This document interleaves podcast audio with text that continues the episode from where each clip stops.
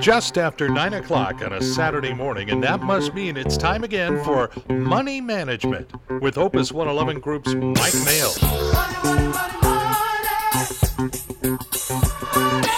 Here's Mike. Good morning. Welcome to Money Management. I'm Mike Mail with the Spokane office of the Opus 111 Group. It's 9 o'clock Pacific on Saturday, and we're here to talk with you about the markets and the economy and to give you some insights into what's going on out there. So, hopefully, you can make some informed decisions about your own stuff. So, uh, let us uh, begin with our uh, dramatic reading of the indices where they all ended this uh, last week, this last trading week.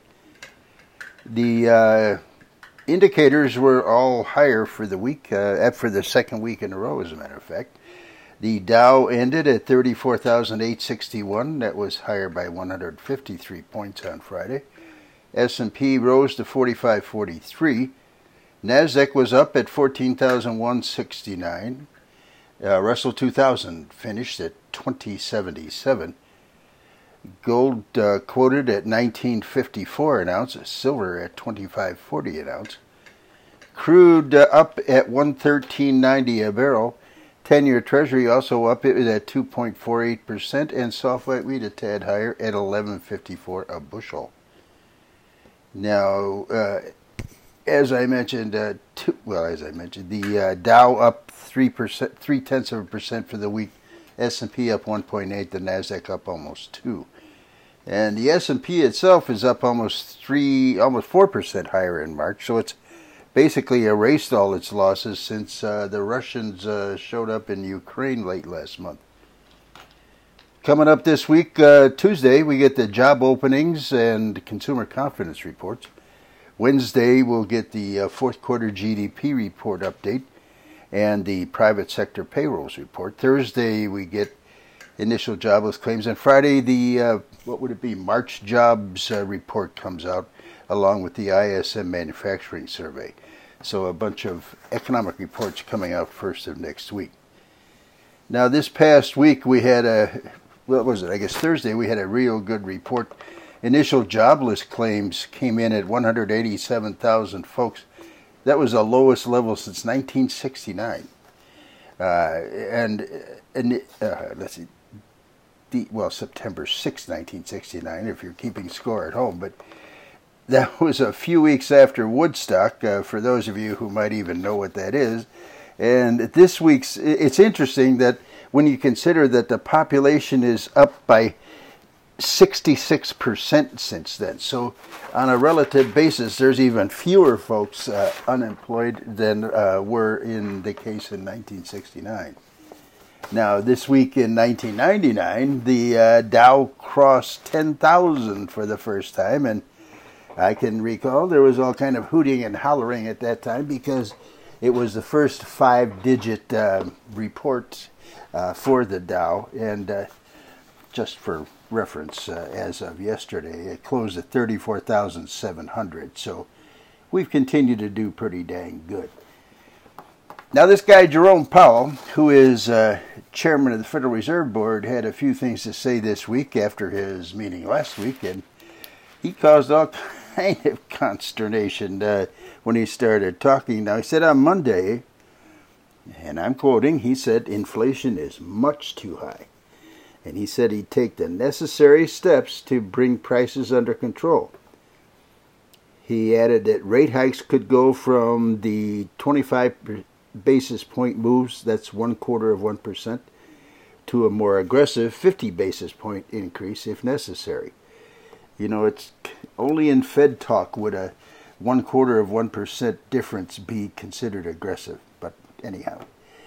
Now, the central bank is probably you know they're kind of working on tenterhooks here a little bit because they're kind of they got to walk that line and boy I'll tell you what I wouldn't want that job you got to either be very careful you don't want to raise rates too little and letting inflation you know continue to get out of control or you raise them by too much and just set off the brakes and create a recession for no real good reason now Goldman Sachs has turned more hawkish about rates they say that they expect those 50 basis point rate hikes uh, in May and June with 25%, excuse me, 25 basis point jumps in the other four meetings this year and three more in the first three months next year. So, you know, their target rate, their meaning, sorry, the Federal Reserve's target rate of 2% wouldn't be even remotely high by historical standards. It's still very low relative to current inflation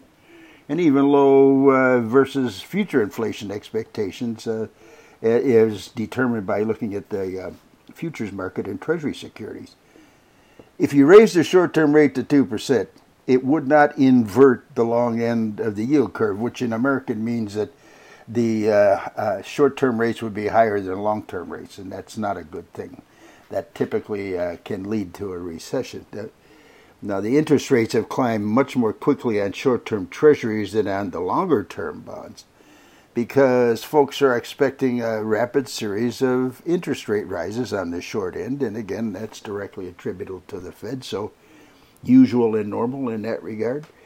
And uh, again, the traders are thinking that the Fed's going to bust it up by a half a percent in May and again in June and get it to 2% by the end of the year.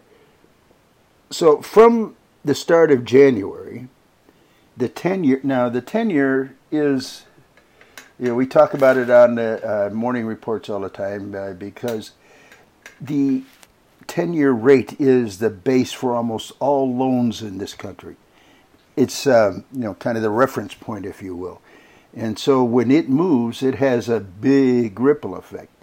And in that regard, uh, the 10 year has is up 85 basis points.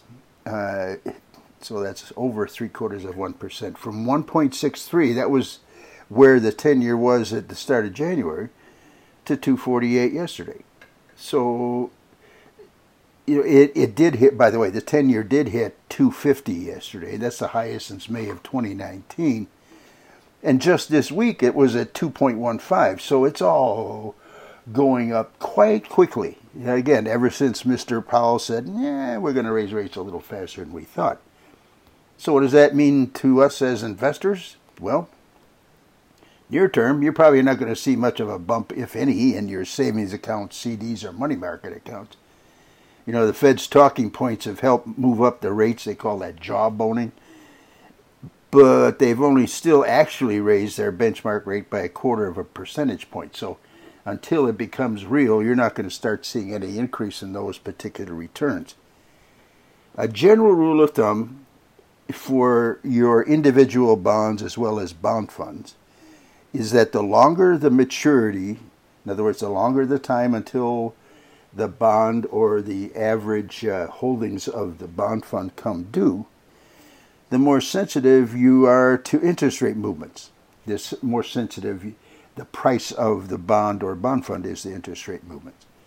So that means that the longer term bonds tend to see their prices rise more when rates move down and fall more when rates go higher. It's you think of the long term bonds that being that guy who always gets picked last and is at the end of the crack the whip line, so that whenever interest rates start moving here in the center, those folks out at the end get moved around a whole lot more than the ones closer to the uh, center of the circle. So, the Morningstar 5 to 10 year U.S. Treasury bond index so far this year is down 5.7%.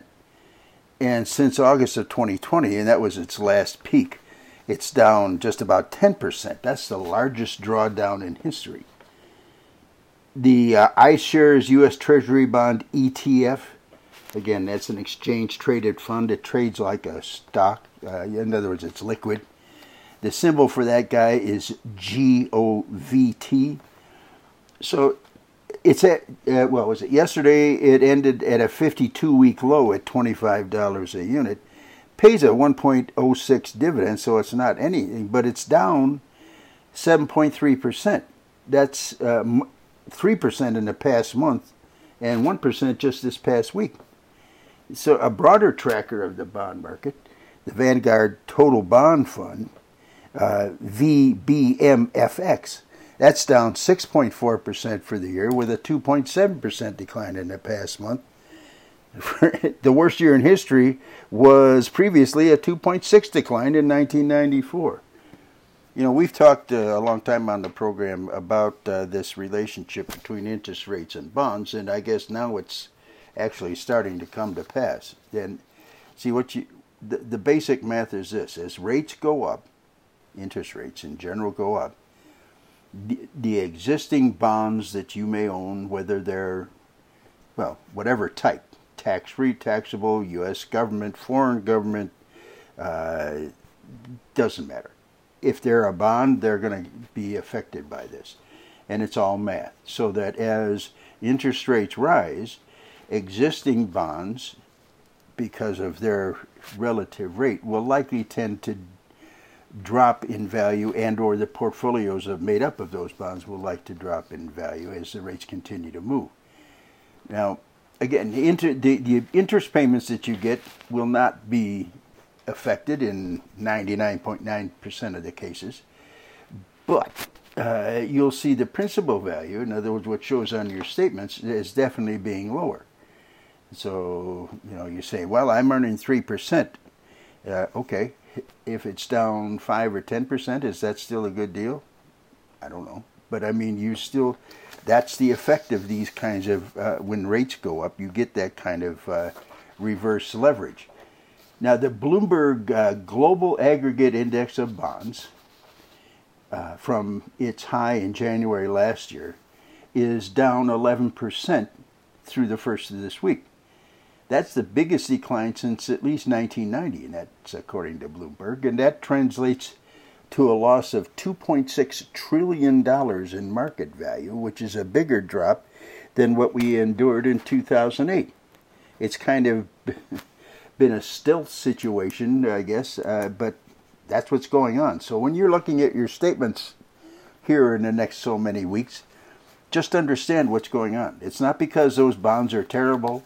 It's not because uh, they're defaulting. It's none of that. It's simply because their rates of return are not as competitive as new bonds coming out, and so they move to what's called a discount to make it level with new bonds. So if rates do continue to rise, you're not only going to see bigger losses on your longer term bonds and funds, you're also not really being compensated currently for that risk with higher yields.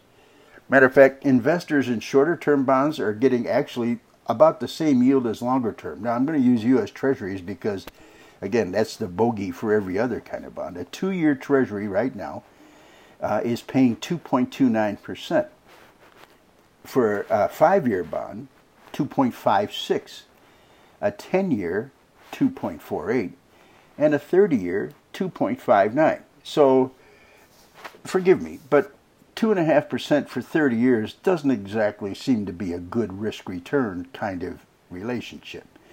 Now, you do need bonds in a portfolio to help mitigate some uh, stock market movement. I get that. But uh, don't overdo it because you're going to uh, negatively affect your, your principal value in most cases. And, you know, in addition, because when it comes to rising interest rates generally, and as we're starting to see, borrowing rates go up too, because there's a very strong relationship between the 10 year Treasury and 30 year fixed rate mortgages over time, as well as car loans and others, as I mentioned before.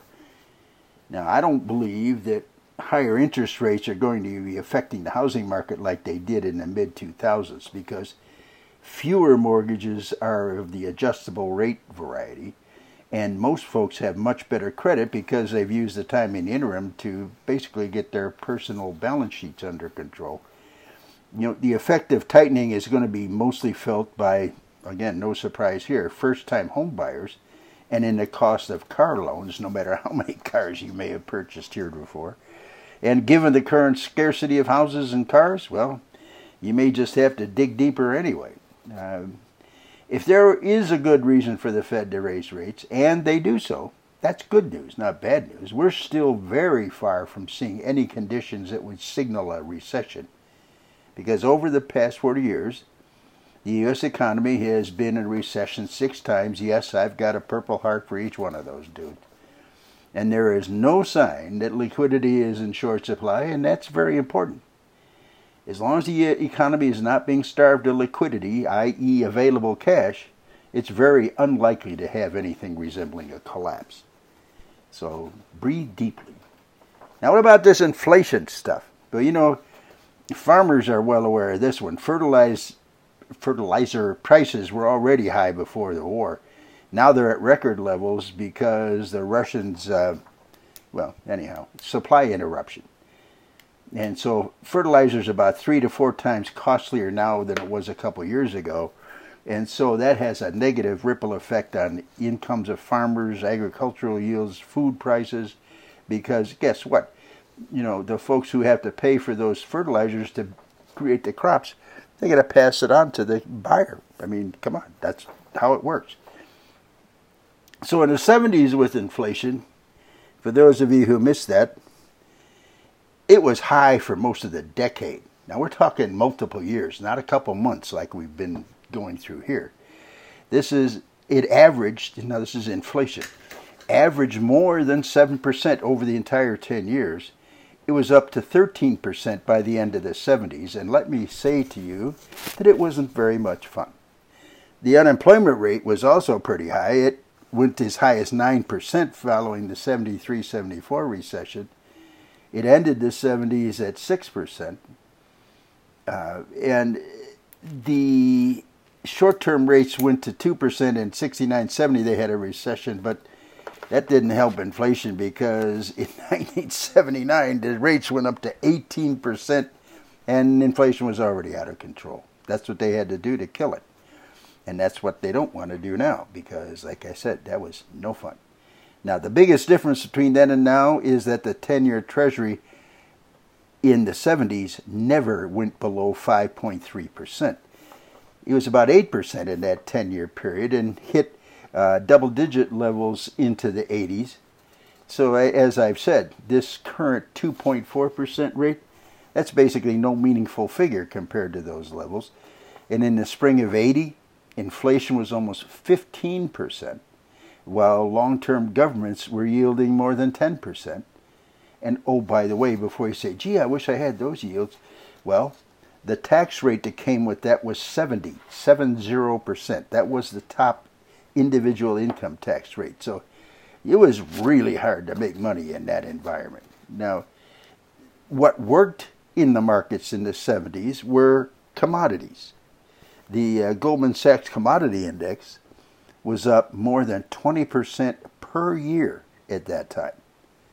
So that's why I say infl- commodities are a good inflation hedge. And oil was up more than 800%. Energy stocks up more than 70%. That's adjusted for inflation. And what I've done is um, pick out a few exchange traded funds, ETFs, that are in the commodity space that you might want to consider to help add to your, perhaps your holdings, give you a little bit of a cushion a little protection against uh, some of these movements without having to totally change your spots. Um, there's one called, and these are just reference. You know, feel look them up, do your own homework, and see if they fit. But I think uh, they can generally apply. And again, they're liquid; you can get in and out of them, no time, no problem. Uh, the one first one in no particular order, um, the Aberdeen Standard Bloomberg All Commodity Strategy. Whoa. The symbol is BCI, Bravo Charlie India, and it gives you exposure to more than 20 commodities, energy, ag, industrial, precious metals. Top three holdings at the end of the year were gold, crude, and natural gas. Now, if you're a wheat guy, there's one uh, that is called, the symbol is WEAT.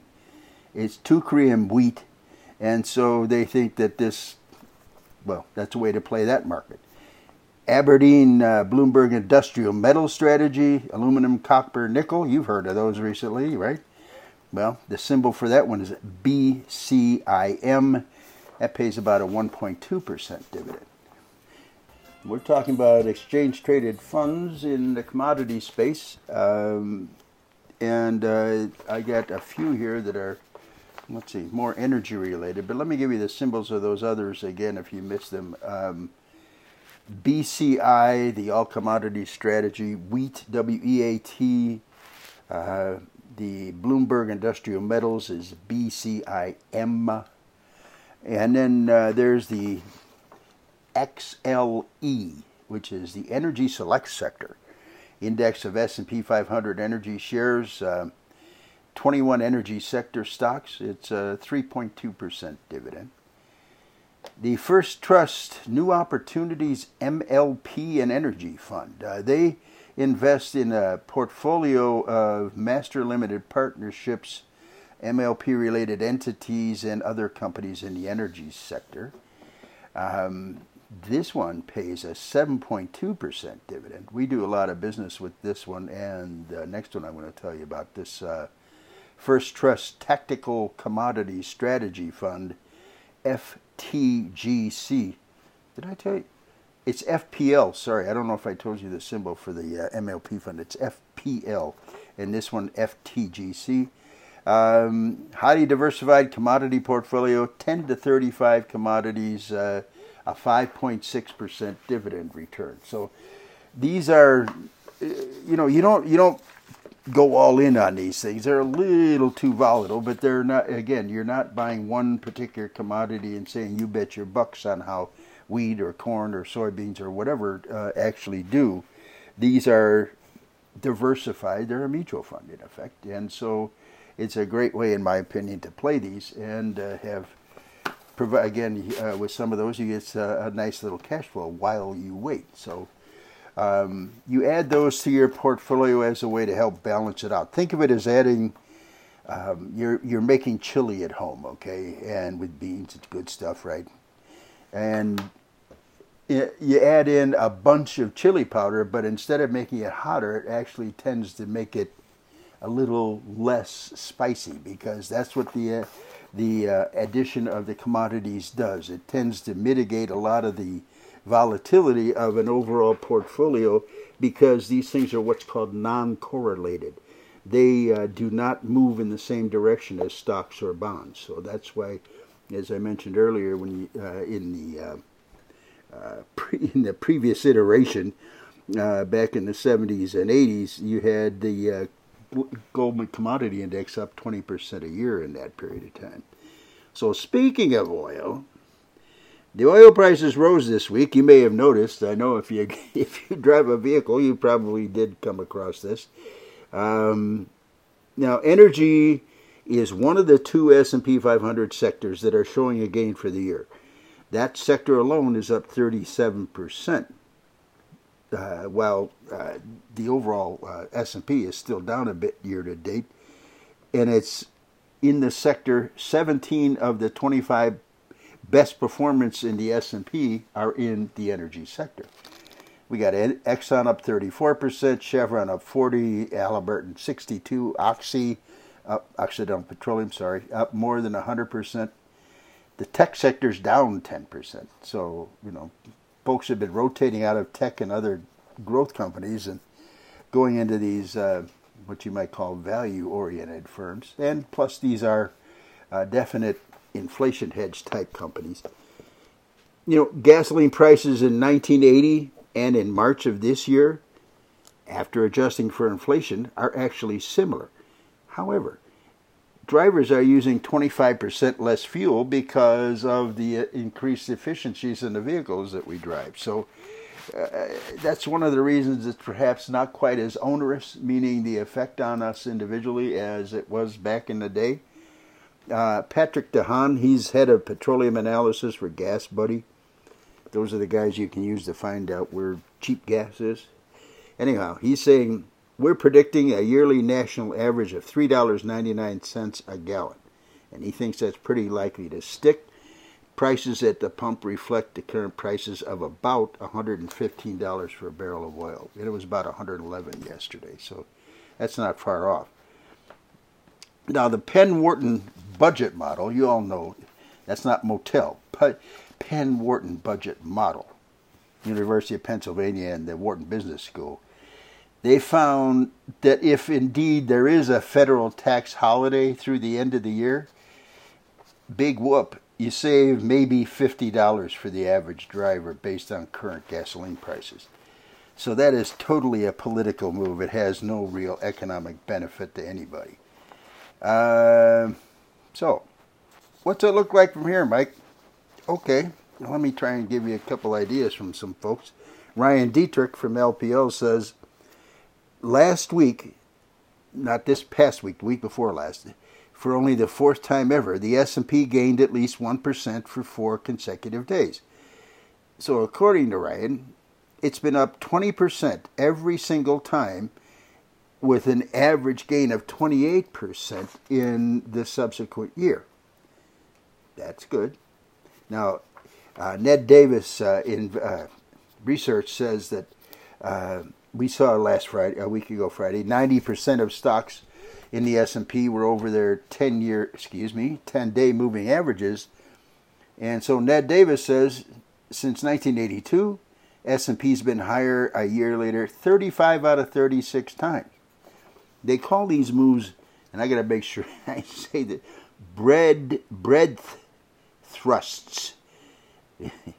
P R E A D T H thrusts and are used to measure market momentum. So, you know, you see clusters of these bread, dang it, bread thrusts near the beginning of new uptrends and early in bull markets. Uh, and experience uh, teaches us that these bread thrusts are not evidence of market exhaustion. Matter of fact, it's quite the opposite. They're characteristics of bull, not bear markets. However, don't tell that to Michael Wilson. He's the guy. Remember Mr. Mixoplix from Little Admiral had a cloud over his head? That's this guy. He's the Morgan Stanley analyst. He says investors should use the opportunity to sell and position more defensively as the U.S. economy is in a late cycle expansion phase. U.S. stocks gained the most since November 20 last week, uh, even at the war rage in Ukraine. Um, and he says bigger drops may be in the cards. He went on to say it's a rally to sell. Okay. So, um, you know, just as an aside, you know, with all this stuff we've been through the last couple years and everything, I think if if if there's going to be any recognition given, uh, what about the oil, food, manufacturing workers? You know, your uh, gas station folks, uh, folks at the uh, grocery stores, all the folks you don't see. You know, the ultimate behind the scenes guy. Those are the people we need to, to honor and, and make special recognition of because they brought us things continually in spite of all these crazy lockdown stupid mistakes by the government.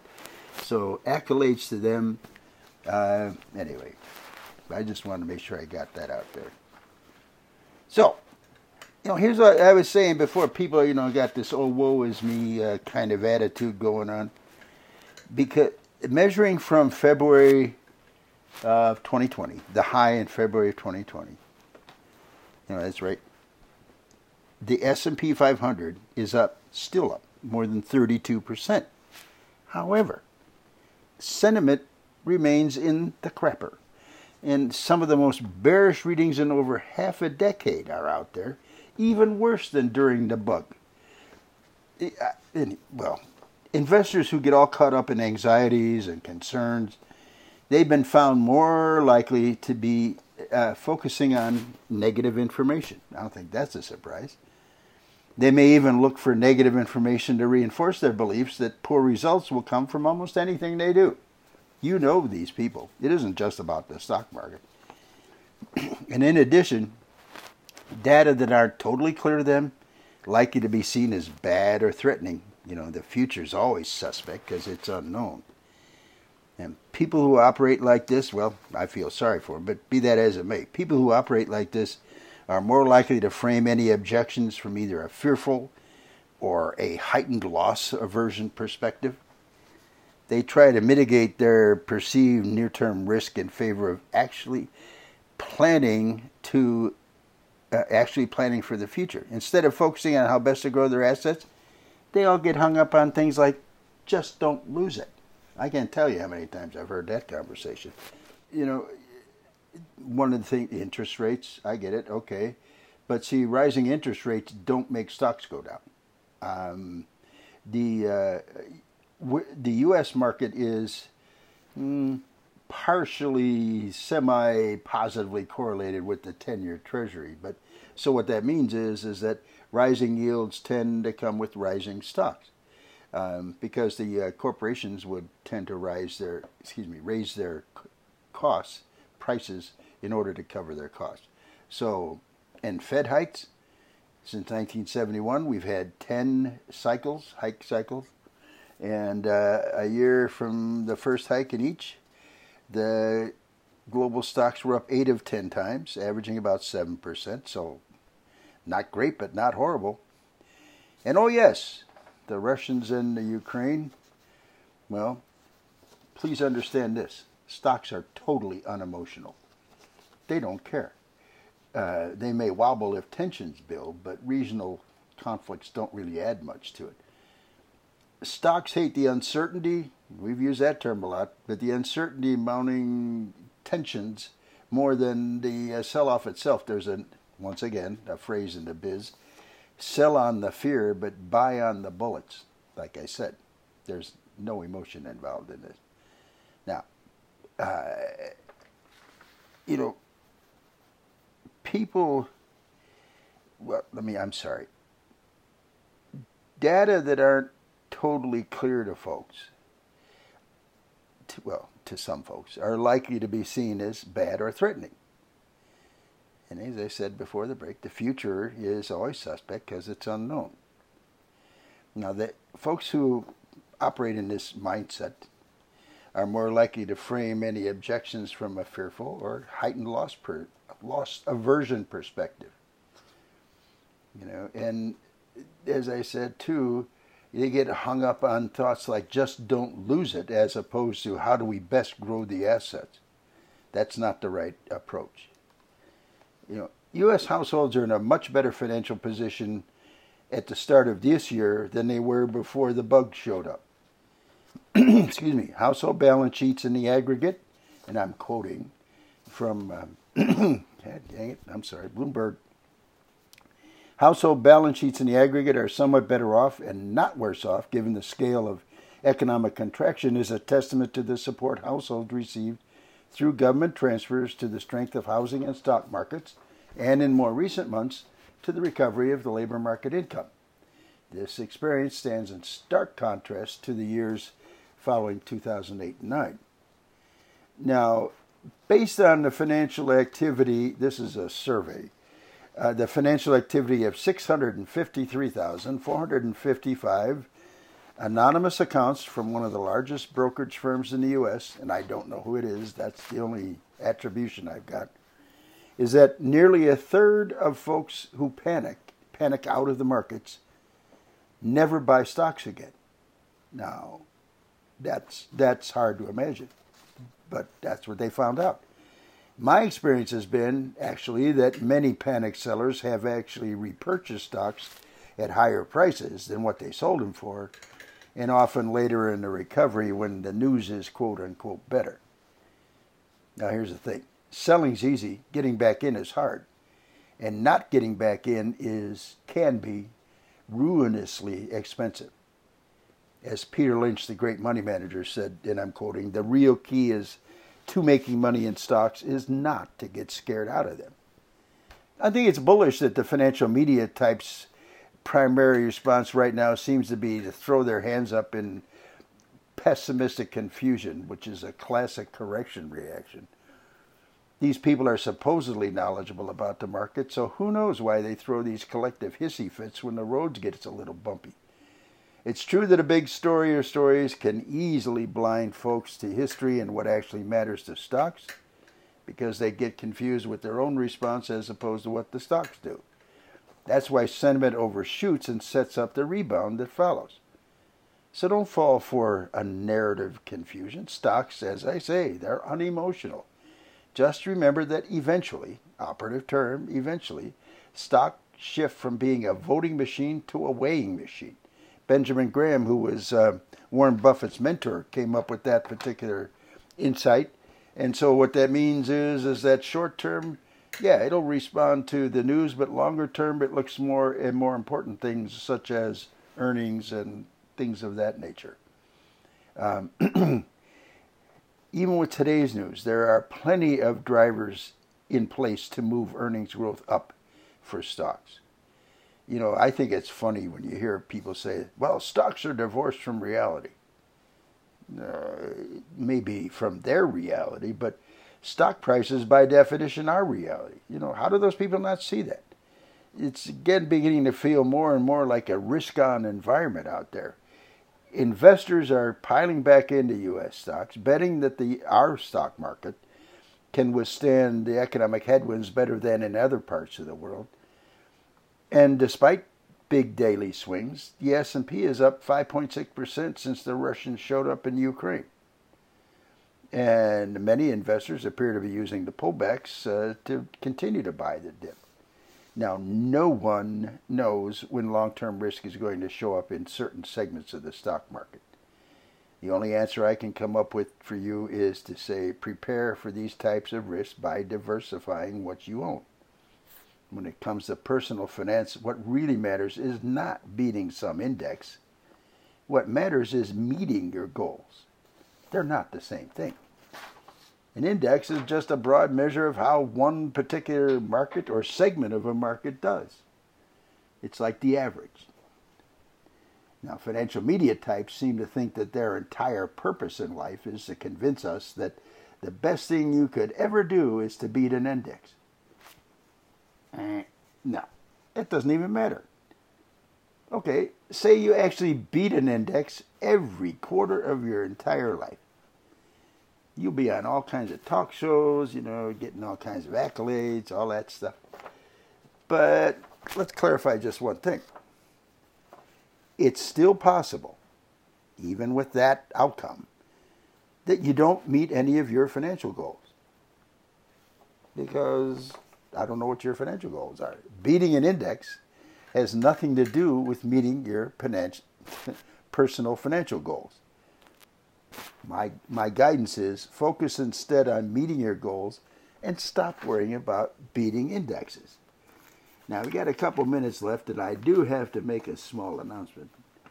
Um, through circumstances beyond our control, somehow the Zags were upset in the NCAA tournament. Now, that's a whole story of it unto itself. But I would like to say for the record, those guys are a tremendous team. They've got great attitude. They played great. Coaching staff is great. They're, the whole system is great. I'm glad to uh, be a fan and will continue to be a fan simply because of the quality program that they have there. Excuse me. So, unfortunately, we didn't go all the way, but we'll get them next time. So thank you very much for listening this week, folks. I appreciate it. and you can go to our website at uh, opus111.com and find our uh, previous programs if you'd like to uh, re listen or if you've missed some. So, again, thank you for listening. I hope you have a great and productive week. My name is Mike Mail. I'm with the Spokane office of the Opus 111 Group, and you've been listening to Money Management. Join us again next Saturday morning at this same time for the financial insight, opinion, and perspective of Money Management with Mike Mail. Have a question or comment?